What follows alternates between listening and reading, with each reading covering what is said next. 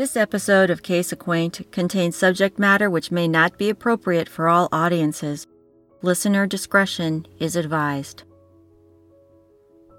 Hi, everybody. Welcome back to Case Acquaint.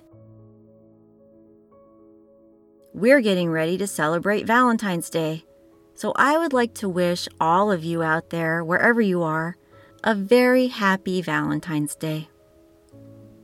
We have an exceptional story for you today about a cold murder case, and hopefully you can help. But first, I need to give you some updates and let you know what we have coming up for you over the next several episodes. Right now, we're pretty much on all major platforms, including iTunes, Stitcher, Radio Public, Google Play, YouTube, and more. If you are using a platform that does not have our show in your catalog, let us know. Also, intermittently throughout the next several episodes, we're going to be talking with some of the representatives of organizations which have made it their mission to help solve cold cases of both missing persons and murder victims. Our expectation is that these conversations will help increase awareness of these types of services that may be available when a family has to quickly learn how to navigate themselves through the rough terrain of a case such as the one we'll be talking about today. And that particular type of experience is in part why we chose this case. Both the police department and the family of the victim have made unique efforts in support of resolution. Also, as you know, we've been following the Atlanta disappearance of Natalie White, who has now been missing for over a month. A GoFundMe page is still live because advocates are looking for answers, and frankly, the idea is to be able to pay for useful information. Whatever they raise needs to be enough to encourage someone to step forward, or even for a quality private investigator to offer their services. So we continue keeping Natalie and her family in our thoughts, and we'll keep you, our listeners, updated on her case. Please share Natalie's picture on all of your social media. Nobody's going to know about Natalie unless people take 10 seconds to let their friends and family know about her disappearance.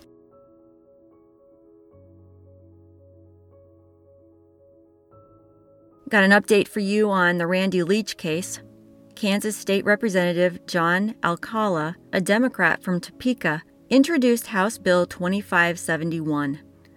This would be an amendment to the CORA, which means Kansas Open Records Act, and it would force release of information to which some agencies and members of the judiciary are blocking public access. It's an interesting bill. We would encourage you to check it out for many of its characteristics, but it also relates to the Randy Leach case in that it would require the release of the records from Randy's case so the public can inspect them, which is our right under the Freedom of Information Act. Randy's parents have been fighting for 20 years to get some of these records released, even though nobody is investigating Randy's case.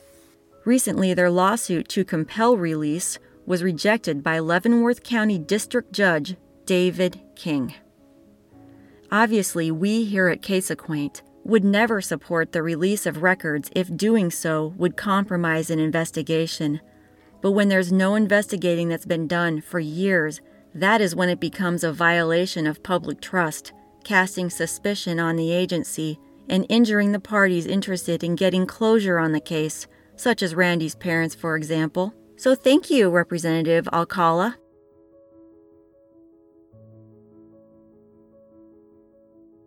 Finally, one last thing. A big shout out to our awesome listeners who've been sharing the Chase Lackey episode. As a reminder, none of the law enforcement agencies are investigating this case. That's going to be up to people like you and me who care about what happened to Chase and his little dog Champ. The podcast episode has now been posted on YouTube, so if you want to share something, that might be the easiest way to do it. For a link, visit our website, caseacquaint.com.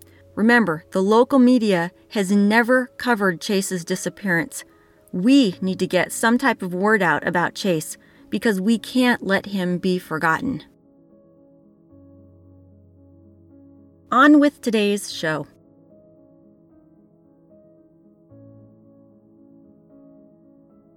We're going to bring you the story of a cold case out of Palo Alto, California, a young woman minding her own business whose death is as puzzling as it is tragic. The police and the family are out of leads, but what they do have is hope. Can you help them solve this case?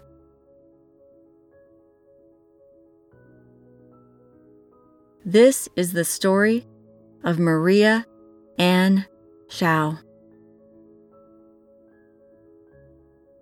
In July of 2004, the owner of a building on Alma Street in Palo Alto, California, announced that the lease of the nightclub called the Q Cafe would be ending, and the 6,000 square foot space would again be available to rent. The bottom of that article referenced what at the time was a three year old homicide case that was still casting a shadow over the property. That was when 21 year old Maria Shao was shot and killed as she was leaving the Q Cafe, and unfortunately, and unfortunately, the case was still open and being actively investigated. Quoted the building's owner We're getting all kinds of calls. Lots of people knew about the Q Cafe. After all, Palo Alto doesn't have many unsolved homicides. Back then, it was home to around 60,000 people. It was and is still known for its high quality of life and high cost of living due to its economic and geographic positioning.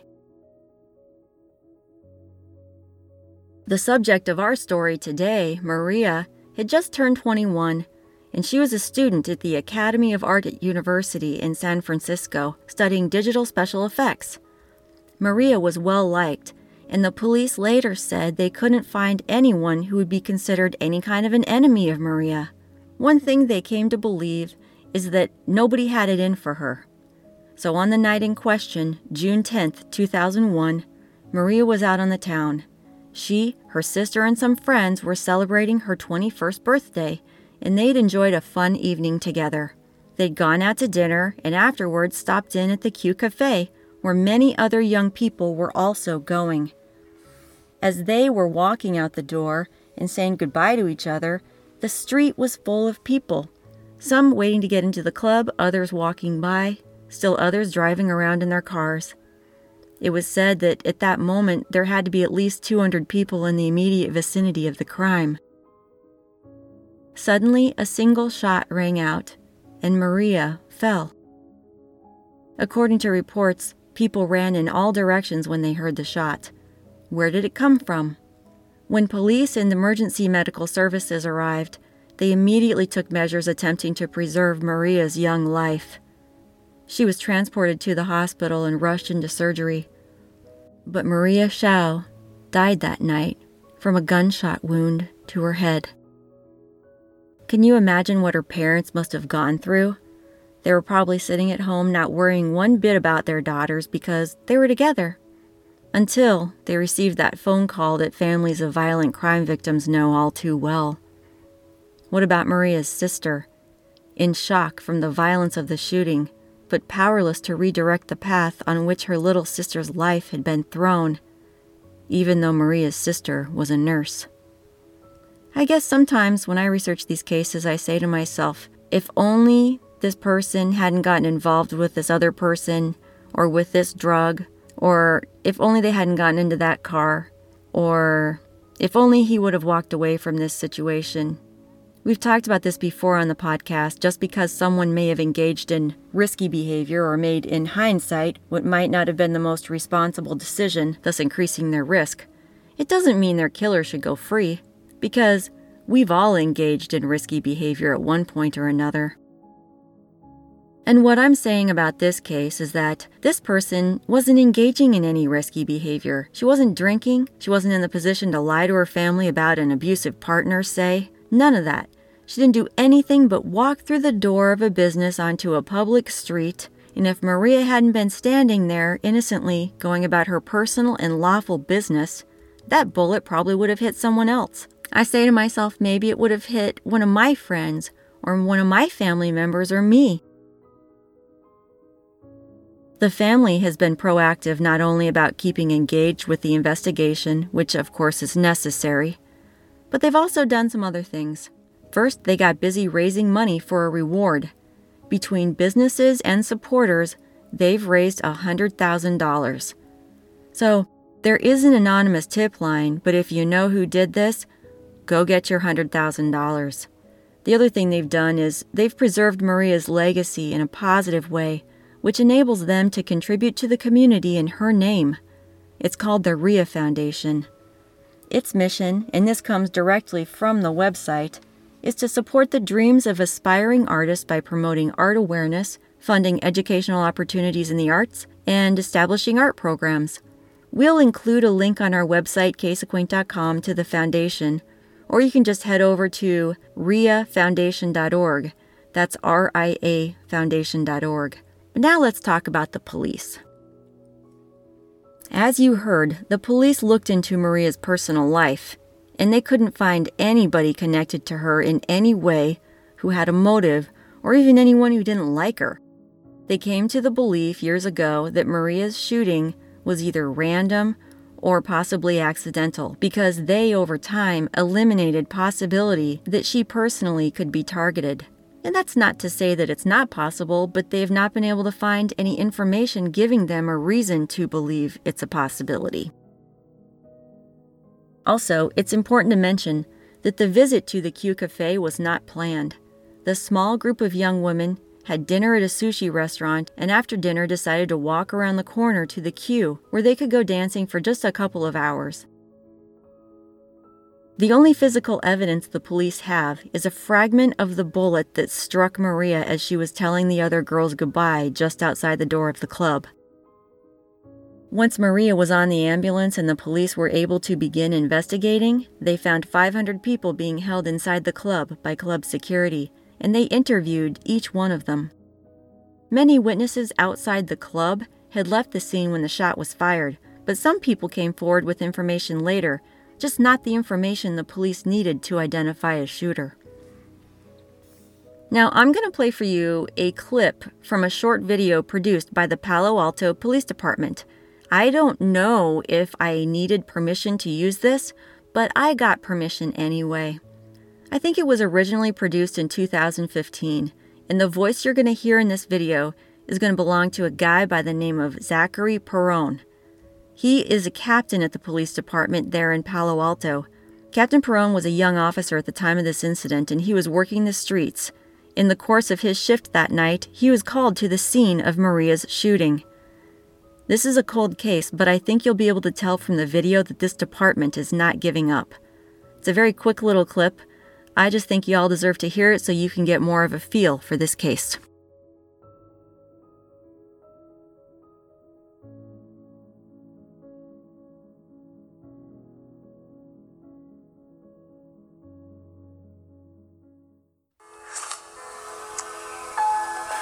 And this case has left a open sore for the Palo Alto community.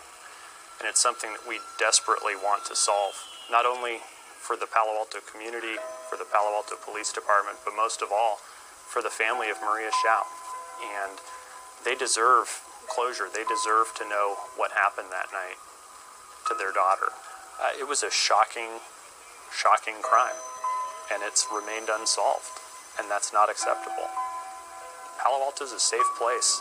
This stuff shouldn't happen here, and when it does, we owe it to the community and the community owes it to the family to figure out what actually happened that night. I went to Maria's service after she had passed away. Several of us did from the police department, and her family passed out little pink ribbons that we put on our lapels and wore on our uniforms throughout the service. And I still have that ribbon. And I look at that ribbon every time I put my uniform on.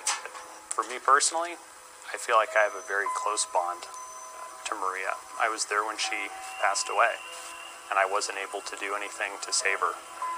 And that has left a big hole in my heart, to be quite honest. And you can go on thousands of calls in your career, but there are a certain number of calls that you're always going to remember every detail to them. And this certainly was one of those calls for us. No one has forgotten this case, and no one's forgotten Maria. And that's why we want to do everything we can to try and find out the truth about what happened that night.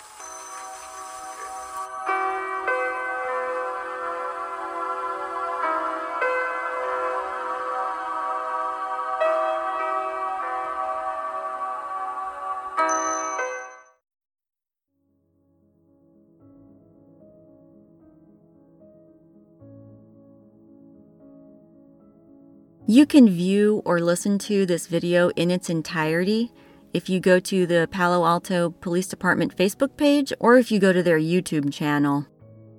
If you're interested in this case, I would recommend that you go and check it out. It has a lot of good information in it.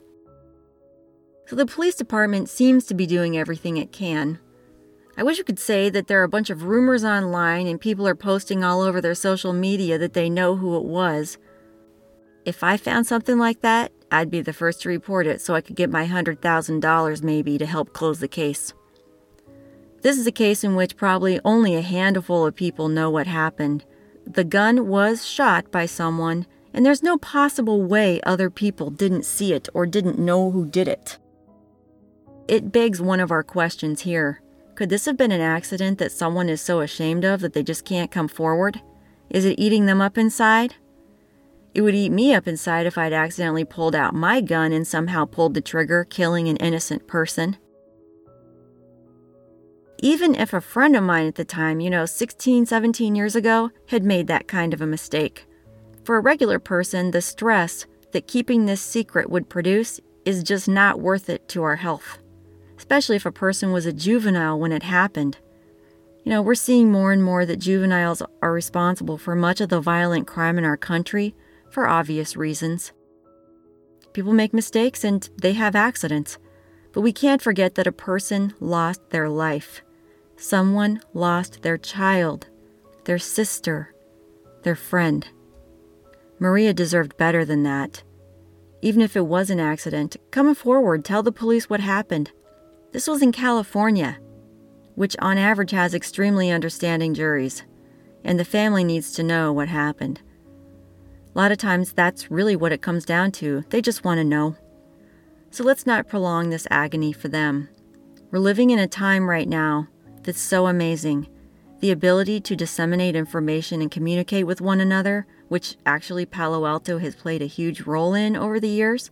But this ability can be such a gift to these cold cases. So, share that police department's video. If you have a suspicion, if you heard something from a friend or family member or acquaintance, just call the tip line, it's anonymous, but you can also collect $100,000, don't forget. Also, we'd like to hear your thoughts on this case. Was it an accident? Was it on purpose? Was Maria targeted? What do you think? Let us know. Visit us on Facebook, Twitter, Reddit, YouTube, our website, wherever you can find us. Just give us your best idea. And if anything develops in this case, we're going to post an update for you. Maria Ann Shao would have been almost 38 years old this Valentine's Day. What would her life have looked like if she had not been killed on that June evening? If you have any information, they've made it particularly easy for you to come forward in whatever way is most comfortable. You can email palo alto at tipnow.org text or leave an anonymous message at 650 383 8984. Or you can call the Detective Bureau to speak with someone. It's 650 329 2597. As always, we'll post this on our website, caseacquaint.com, so you can save a piece of paper if you want. I'd like to thank the Palo Alto Police Department for allowing us to use part of that video. I'd like to thank Captain Perron for speaking with me on the phone, and I'd like to thank you for listening to this episode today and for caring about Maria. We'll talk again soon.